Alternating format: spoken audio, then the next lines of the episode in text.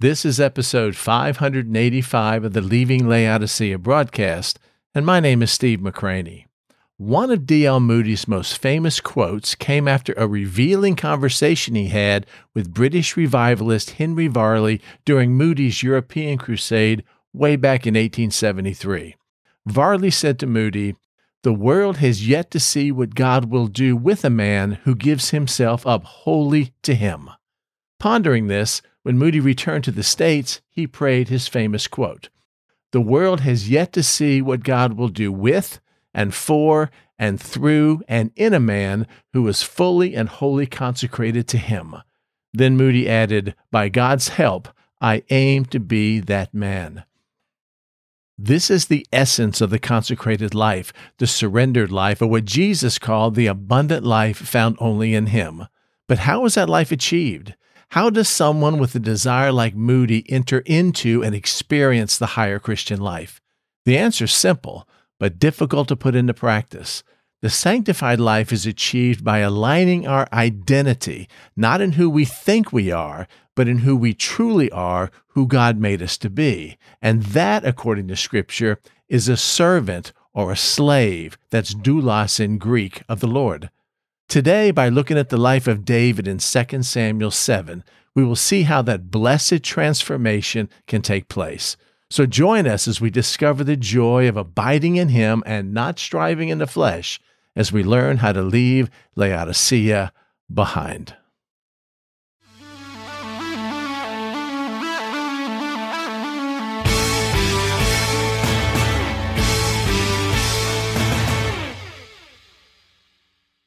All right, so let me tell you what happened. Uh, I have been a, uh, I've been crying out to the Lord and praying for a long time for him to give specific instructions on what it means, like um, with D.L. Moody saying, you know, with God's help, I aim to be that man. And if I'm having a discussion with D.L. Moody and he's telling me that, you know, he wants to be absolutely, totally consecrated and surrendered to the Lord, my question to him would be, what's your plan?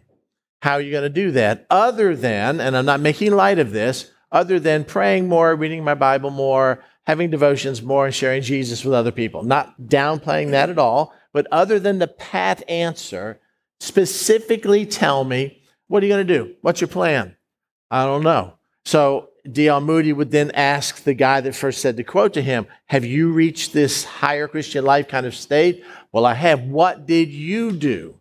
And since we don't know many people in our daily lives or even in our culture who strive for maybe more than that, uh, it makes it difficult to know exactly what to do. So, Lord, I'm giving, help me help the people that you have placed in our church with some practical examples of exactly what we need to do in order to experience God in a profound way. So, I am just reading. This was on uh, this was on Friday actually. The I was finishing up the power. I had finished up the PowerPoint for Sunday what we were going to do, in case you're interested, is we were going to go through talking about experiencing or encountering God, looking at a bunch of Old Testament people quickly, and then we're going to go back to Psalm 51 and start going through those six words that I shared with you in the uh, email I sent out earlier this week. And so all that's prepared, but that's for another day. Maybe I'll uh, record it and send it to you this week or write about it or something. Um, so I'm, I'm in 2 Samuel chapter 7 which isn't really a profound chapter. It's not, there's nothing earth shattering in it.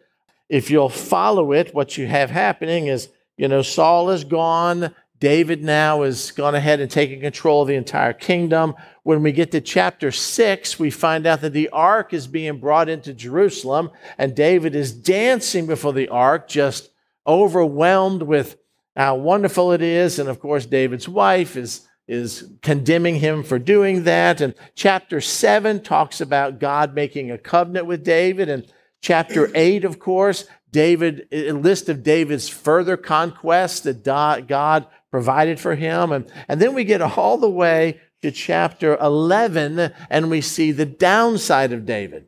We see this David and Bathsheba and Uriah event that we've talked about.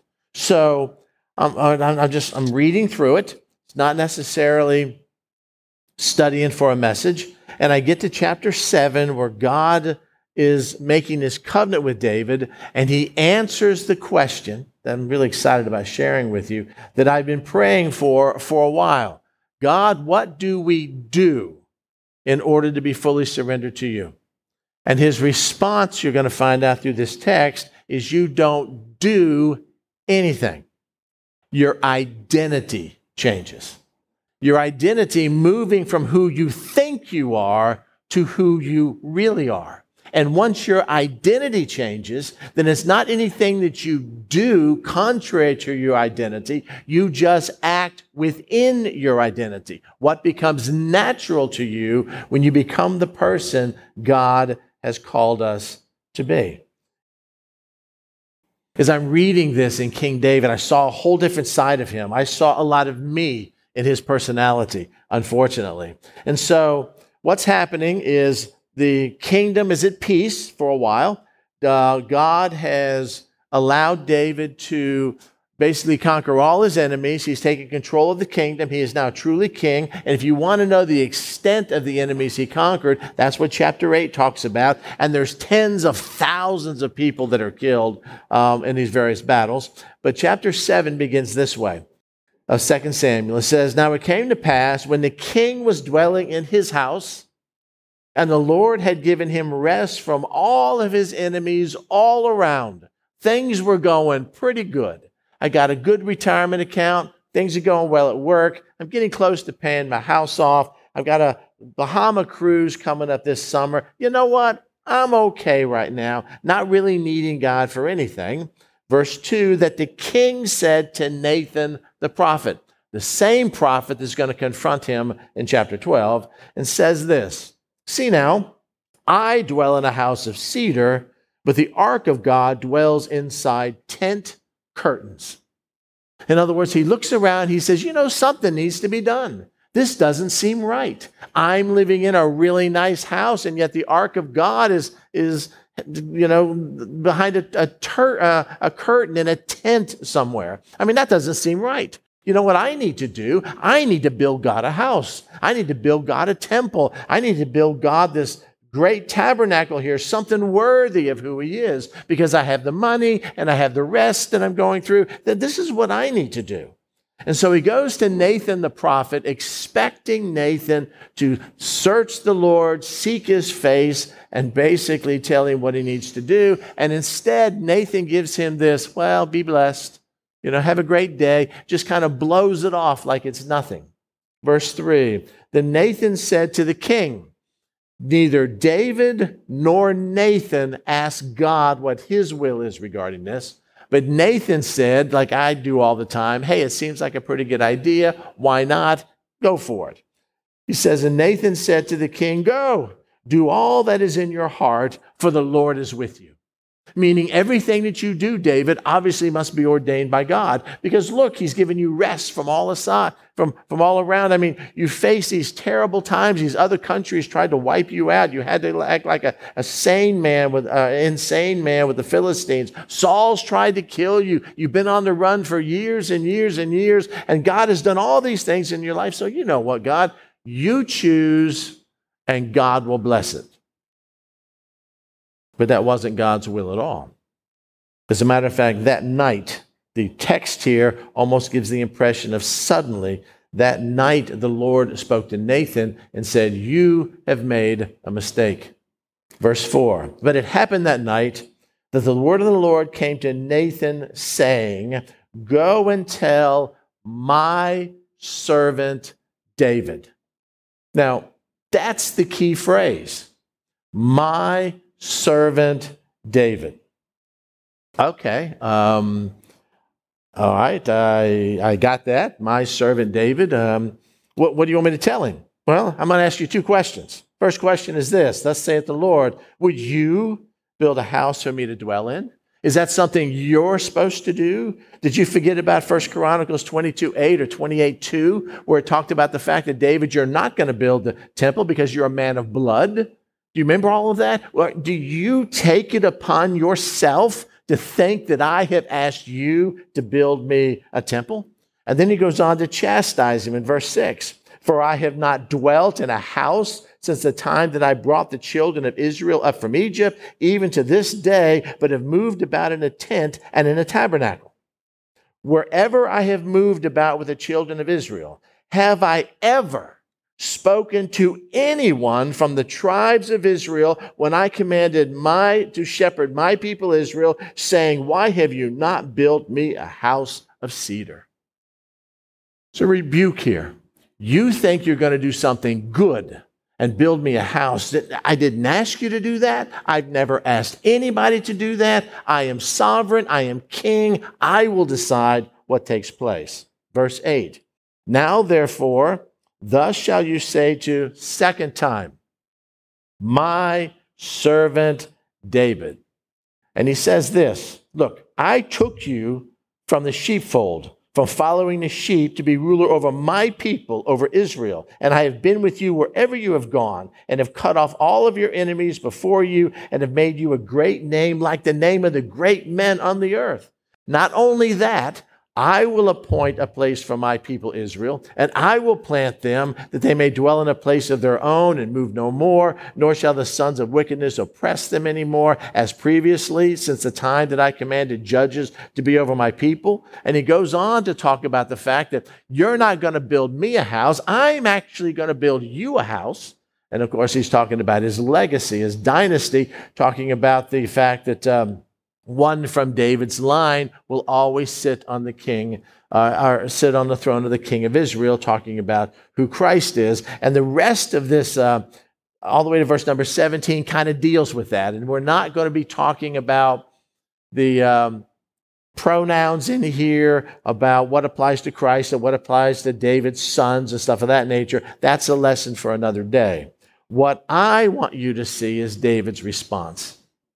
And it begins in verse 18. After this rebuke, God, I was just doing something nice for you. I mean, I saw a need and I was trying to fill it. And didn't the one missionary once say that, you know, if we devote our heart totally to the Lord, then whatever we do, God will bless it? And, and I, that's all I was trying to do here. And then you chastised me, God, by calling me twice your servant. And you said that, that uh, uh, no, uh, you're not going to be the one that builds the temple, David. I have ordained somebody else to do that. And have I ever, ever, ever asked anybody to do that? Why in the world do you think you can take that upon yourself? So David's troubled. Verse 18, it says, Then King David went in and sat before the Lord, and he said to him, Humbly, who am I, O Lord God? And what is my house that you have brought me this far? Recognizing what God has done for him. And yet, this was a small thing in your sight, O Lord God, for you have also spoken of your servant. Wow. So God calls David twice my servant. And now David has picked up the vernacular and he now calls himself his servant. And he does that 10 times. 10 times. You have also spoken of your servant, verse 19. Verse 20. Um, and what more can David say to you? For you, Lord, know your servant. Verse 21, your servant. Verse 25 concerning your servant. 26, your servant. 27, your servant is listed twice. 28, your servant. 29, your servant is listed twice. And it's all of a sudden now we read this and it kind of means nothing. You know, God calls him my servant during a rebuke. And then David now picks that vernacular up and says, Well, I'm your servant. I'm your servant. It's your servant. It's. I'm using your words, God. This is exactly who I am. And when you read this, you kind of just gloss over it because it doesn't seem to mean anything other than David's becoming very humble before the Lord, recognizing he's his servant, until you ask yourself, did David ever in the past call himself God's servant? In his history with God, does he use the phrase, my servant? And by the way, the answer is yes. And you'll find that in 2 Samuel chapter 20, or 1 Samuel chapter 23. I think you'll find this kind of amazing. Chapter 23, David is getting ready to save this city. He's in the middle of turmoil right now. Saul's trying to kill him. They're trying to trap him to figure out where he's at right now. And so David goes to this particular city and he wants to inquire of the Lord and he's not sure what to do. Verse 6 So it happened that Abiathar, the son of uh, Amalek, fled to David at Keilah, that he went down with an ephod in his hand, and Saul was told that David had gone to this particular town. So Saul said, God has delivered him into my hands, for he has shut himself in by entering into a town that has gates and bars. Then Saul called all the people together for war to go down to that city to besiege David and his men. David's in trouble. David needs some help. So when David knew that, that Saul plotted evil against him in verse 9, he said to Abiathar the priest, Bring the ephod here. And so David said, and here's his prayer O Lord God of Israel, your servant. Wow. First time he's mentioned that. Your servant has certainly heard that Saul seeks to come to this town and destroy the city for my sake. So I have a question Will the men of this city deliver me into his hands? Will Saul Come down as your servant has heard twice. O Lord God of Israel, I pray, tell your servant three times. Tell, tell your servant three times. And the Lord answered, and he answered very abruptly. He answered very curt. There's no encouraging words here. There's no, like, I will always be with you, David. You're a man after my own heart. I promise to covenant with you. I will establish your house. I will be with you wherever you go. Just have faith in me. None of that. He simply says, okay, sends a little tweet and said, he'll come down. That's not really encouraging. Okay. And then David said, Will the men deliver me and my men into the hands of Saul. And instead of trust in me, keep your heart focused on me. I will show you the way to go. He answers the question like this they will deliver you. And so David and his men, about 600 of them, fled, and Saul and his thousands of soldiers heard about that and decided they wouldn't trap David in that town. I don't know about you, but I almost pick up this, I don't know, kind of a curtness with God.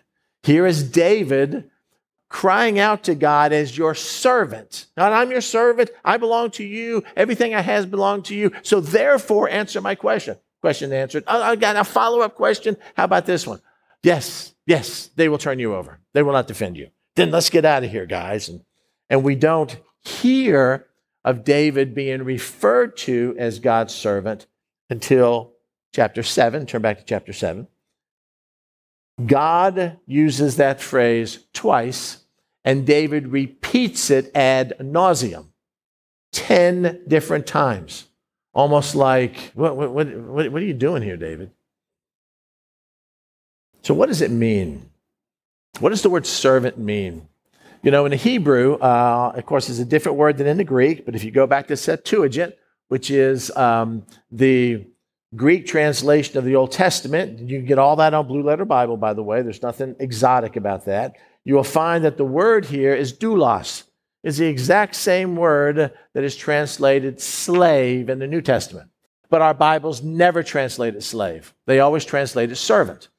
Paul, a servant of the Lord Jesus Christ by the will of God, to the saints at Ephesus. And on and on and on. It's always you know, a servant, a servant, a servant, a servant. Never the word slave, because slave has negative connotations. The newer translations of the Bible, we don't want to talk about slaves, because when we talk about slaves, we think of roots. That's probably post dates many of you guys. It was always black slavery, you know, always the whipping post, and it was always, you know, something horrible and taking families up and all the negative part of slavery. And you know, the slave trading ships and all that kind of stuff in Europe and over in America. And, you know, Wilberforce fighting against that his entire life. And it's just such a negative connotation that we never use the word slave because slave is something none of us wants to be. Servant is different. Servant is easy. Servant is something that's acceptable. Servant is something we're used to. I go to a restaurant and the person that comes and takes my order and delivers my food is called a server. They're coming to serve me. They are paid to serve me. I give them my order. They take it. They bring it back. They get a tip. They make some money. I don't own them. They can quit. They don't have to do a good job. There's no reprisal for that other than the fact that maybe they would lose their job. It's a voluntary position that while I'm working at you know, some steakhouse, I'm serving. That's my job as a server. But when I'm not there, I can do anything I want with my life. A slave, totally different. As a matter of fact, if you look the term up in the Greek, and I've shared this with you before, the phrase doulos that is used here and used in the New Testament means this it is a permanent position of servitude. Permanent position of servitude. In the Old Testament, if you were a slave, and the year of Jubilee ran around or something happened where you were given your freedom and you were married to a, to a woman who also belonged to the owner of the estate or whatever and had some children, you were allowed to go free. But if you loved your master and loved your family and you wanted to stay as a slave in that family, what you would do in the Old Testament is you would agree to do that. You would then uh, go, they would take you uh, to the city gate and they would take your ear and they would stick a an awl in your ear or an earring, just so you guys know exactly what that means biblically. They stick an earring in your ear, and it would be a sign to everyone that you are a free individual who has chosen to place themselves under a permanent position of servitude to somebody else because of love. That phrase is bond slave in the New Testament.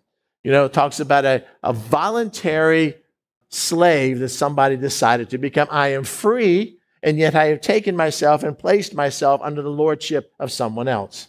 A doulos is a permanent position of servitude, and it means that the will of the slave is totally subjective and to- subjected to and totally consumed in the will of the master, which means a slave has no will of his own a slave doesn't make decisions on his own. A slave simply asks the master what the master wants him to do, and the master then relates to the slave exactly what the instructions is, and the slave is then therefore judged either a good slave or a bad slave based on his dependence on the master and his obedience to his words. Foreign concept to us in America, foreign concept in the church, but that's what it means biblically that I have surrendered my life to Christ. That, as Paul said, I no longer live, but now Christ lives in me. And the life that I now live in the flesh, my freedom to do what I want, I now live for the glory of Him. It's a decision that I made when I followed Christ. It's the decision that it's the identity that God placed his children under in the Old Testament and in the New Testament. I don't want to be a slave. Well, why? Because your way is higher than God's? Because you think you can do more with your life than God can do through your life? That for some reason you refuse to bend your knee to anyone, including Christ? That puts you in the same position as Satan. And Jesus said that a day will come when every knee will bow, when every tongue will confess that Jesus Christ is sovereign, is Lord, is ruler, is commander, is chief and king. So here's David, a man that is prone to going his own way. A man is just like me and probably just like you that uh, has had successes and failures, has done things that uh, has, has, gotten him out of some jams by acting crazy in the camp of a, a, an enemy, for example, and, and this, you know, deceived all those people and had to do what he had to do. And for some reason, even during all of that, God necessarily elevated to him the position of king. And because of his own wits and because of his own abilities, he was able to accomplish some great things. God blessing David rather than David surrendering to God and God doing all the work. And then all of a sudden, he gets in a jam and he's afraid and he can't figure out what to do. So he comes to God and he asks God, Lord, uh, um, I have a question. Will you, will you, please answer that question? I mean, after all, I am your slave. I, have always follow your instructions. I, I, do everything that you want me to do. So here I am, God. Are, are they going to come and, and attack? Yes. They are. Are, are the people going to defend us or are they going to turn us over to Saul? They're going to turn you over. Oh, and so he heads out again. Was that God's will? Who knows? Nobody asked God. He simply asked a question and he, he appealed to God based on something David's life has never indicated that he was. a slave. No, I'm king. I appreciate what you've done, God. I, I, I, just, I marvel at all the things you've done. I mean, who am I? Who am I that you would do this to someone like me and, and, and then promise to, to build my house and my legacy to the point that, you know, even Jesus sometime in the future will, will trace his lineage through me. I mean, that's just incredible, God. But nevertheless, if I want to look at Bathsheba, I'm going to look at Bathsheba. If I'm going to kill Uriah, I'm going to kill Uriah. If I'm going to lie to the people, I'm going to lie to the people. I'm going to do what I have to do. This is just who I am. If I'm going to have a son, you know, then I'm going to teach that son to be a slave. And no, I'm not. I'm going to teach my son to be a king. And if he wants to violate your word and go multiply horses and golds and wives and concubines, which your word clearly says not to, he's going to do that too because that's just how we live. God, I don't want you to be the controller of my life. I just want you to bless my life and get me out of a jam. And when I'm really caught in a jam, then I'm going to appeal to you as your son. Well, I'm your son, God. Can you kind of help me out with this? And then you notice God's response to him, at least in my interpretation, is kind of short. Kind of short. There wasn't like this, oh, it's okay, David. I got you, son. I got you. Always trust me. No, it's yes. Yeah. Anything else you want to know? So in chapter 7, David decides he's going to do something else. I'm going to call the shot. God, I don't, I don't really, I didn't ask you what your will is. I didn't ask you whether you wanted me to be the, build a temple or somebody else. I didn't ask you whether you want your people in this land or somewhere else. I didn't ask you anything. It seemed like a good idea to me because I am a Westerner. And so what I decided is I'm going to go ahead and, uh, you know, I'm going to do something good for God. God needs a blessing. So I'm going to bless God. And God slaps his hand something fierce. And even Nathan the prophet gets sucked up in all this. Yeah, you know, whatever you want to do, David, is fine. I ain't got time for this. Go and tell, God says in verse 5, my slave, who's forgotten, he's my slave. Go and tell my slave that I did not ask you to build the house. Verse 5 Go and tell my servant, my doulos, my slave, whose will is to be totally submerged in me, who's supposed to be in a permanent position of servitude. Thus saith the Lord, Will you build a house for me to dwell in? I haven't dwelt in a house since the day I first took Israel to be my, my own. I haven't done any of that. And yet you think that somehow that's going to honor me. What's going to honor me, David, is for you to remember who you are, to remember your identity. And your identity is not king. I placed you there. Your identity is a servant and a slave of mine, whom I have blessed greatly.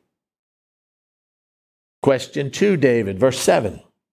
Just think, when have I ever, ever, from eternity past, told anyone, anyone that I want to be, I want my, my spirit to dwell in a building that you build. That's never happened in the sense the history of mankind, and yet you decide on your own that that's what you're going to do. Well, I know, but it just seemed like a good thing, God. I mean, we want to honor you and we want to we want to sacrifice to you and we want to we, we want to do things good for you. Yes, but the best thing you can do for me, David, is to recognize who you are. And in verse 18, David goes and he sits before the Lord. It's believed he actually went in where the Ark of the Covenant was. And he sat and looked at the representation of where God was to meet with his people between the cherubim, the bema seat, and he sat there and he pondered and he talked to the Lord. And he said, Lord, I, you have blessed me immensely. You've done things in my life that I can't even imagine. And, and I know, God, they, they're huge to me, but they're just a small thing to you. And, and here I am wanting to build you a house, and you have said that you were going to build me a dynasty, build me a legacy. You were going to do all that kind of stuff. And and you've made Israel for you. They're your people. And you put them on your land. And, and they're, they're a nation that's going to follow you. And you are their God. And, and I'm not even a factor in this. And so, God, I'm recognizing um, my identity. And I'm going to share it with you 10 times. And I don't know if David was trying to convince God that maybe he really felt that way, or maybe David's heart was broken to the point that he just kept reiterating this. It's like when you do something really bad and you ask for forgiveness and you're given forgiveness, but it's not enough. And you ask again and again and again and again and again, God, I've already forgiven you. Can you stop? I know, I just feel so terrible about it. Maybe that's what David does for 10 times. It's your servant. I'm your slave. I'm your slave. I'm, that's who I am. My identity is not as king. My identity is tied up in being your servant, your slave. And Lord, because I'm your slave, you have chosen, and you could have chosen someone else. You've chosen to raise me up to this level like it was nothing to you. And, and the only way that I'm faithful in that is to recognize who I am as your doulos. I don't know about you. I'll be candidly blunt. I don't like that phrase. I don't like slave at all. I would want my people to serve me and, you know, kind of do what they want. And then if they get in a jam, then maybe I'll kind of help them out. And and that, then we can glorify God because I made the decision and it's, you know, the rewards come to me, but I didn't do it on my own. I, I just want to thank the big man upstairs. I just want to give the Lord Jesus Christ all the power and glory and all that kind of stuff. And then go on and talk about all the accolades that I get. It seems like in our culture, that's kind of what works for us. And God is reminding David of your identity. Your identity. You are not an independent contractor. You are not someone who picks themselves up from their own bootstraps. You're not someone who calls his own shot. That's not who I created you to be. If you remember correctly, I said that I would not make you better, I would put you to death. You would die. Matter of fact, that's what baptism symbolizes that you are now dead and buried. The old Steve is buried. His desires, his wants, his futures, you know, his, his, his, perceived rights is dead. And I will raise you into a new life. I will give you a clean heart, a new heart that sees only me. You will be my slave and I will be your master, but not just a slave like in the negative sense but you'll also be like a son, that I'll love you like a son, like the Old Testament imagery of that. If a man doesn't have a, a male heir to leave his estate to, then the, the uh, firstborn son, uh, slave in his house, has that right to be treated as a son and adopted into the king's family. And what he requires of us, what he wants of us more than anything, is obedience and a yielding to his sovereignty. David figured it out and then forgot it. Kind of like I do a lot. Yes, God, you're king and you're sovereign. I understand who I am. I understand who you are. And so, therefore, you know, Karen and I were uh, talking about an issue. Uh, maybe it was this morning or last night, and that we can't really fix. And so Karen said, Well, we'll just have to turn it over to the Lord. That sounds so easy, doesn't it? Yeah, what does that mean? Well, we just have to trust God with it. But we never do. We trust it, and then still we manipulate. We trust Him, and then we still worry about it. We trust Him, and we still just petition Him with prayers all the time, like He hadn't heard us the first time. And and you know, if we really understood our identity as a slave, God, whatever happens in this situation, that's up to you. I can't dictate what works better for me or other people that I love. I mean, that's up to you. I, am sharing my request with you. I'm trusting you, God. There's a need over here. If you choose to meet it, that's fantastic. If you choose not to meet it, that's on you because I don't judge you. I just follow you and adore you and obey you and yield to you in your sovereignty.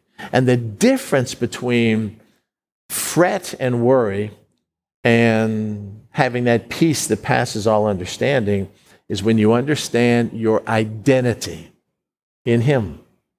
And your identity in Him from the Old and the New Testament is first and foremost as not His servant who does good things for Him when you feel like it, but as His slave. To come to Him as a little child trusting and open and, and listening to what he has to say, and then following him wherever he sends us. So, Lord, how do we wholly surrender to you? What a hard thing to do. When I'm an independent contractor, when I'm somebody separated from God, when I'm going to serve you when I want to and not serve you when I'm not, when I'm just a regular Christian in America today. And therefore, I want to surrender something that I fight against my own free will, my own desires, my own wants, and my perceived rights. I'm going to surrender that to Him and leave it there as long as I can. Then I'm going to snatch it back because God, I, have got to deal with this over here. And and because my identity is not submerged in Him, my identity is separate from Him. And by my own volition and maybe guilt and desire, I'm trying my very best to work contrary to my identity of independence and make myself dependent on Him. That when I realize my true identity is a slave of His and a son of His, then I just naturally respond like a slave and a son. Hey, I have a question, God. Hey, I have a desire, God. Hey, I don't know what to do, God. Hey, you need to show me what you need me to do, God. And if you don't respond when I think you need to respond by, I'm going to wait. I'm just going to rest. I mean, the totality of Oswald Chambers, my utmost for his highest, basically can be boiled down to that.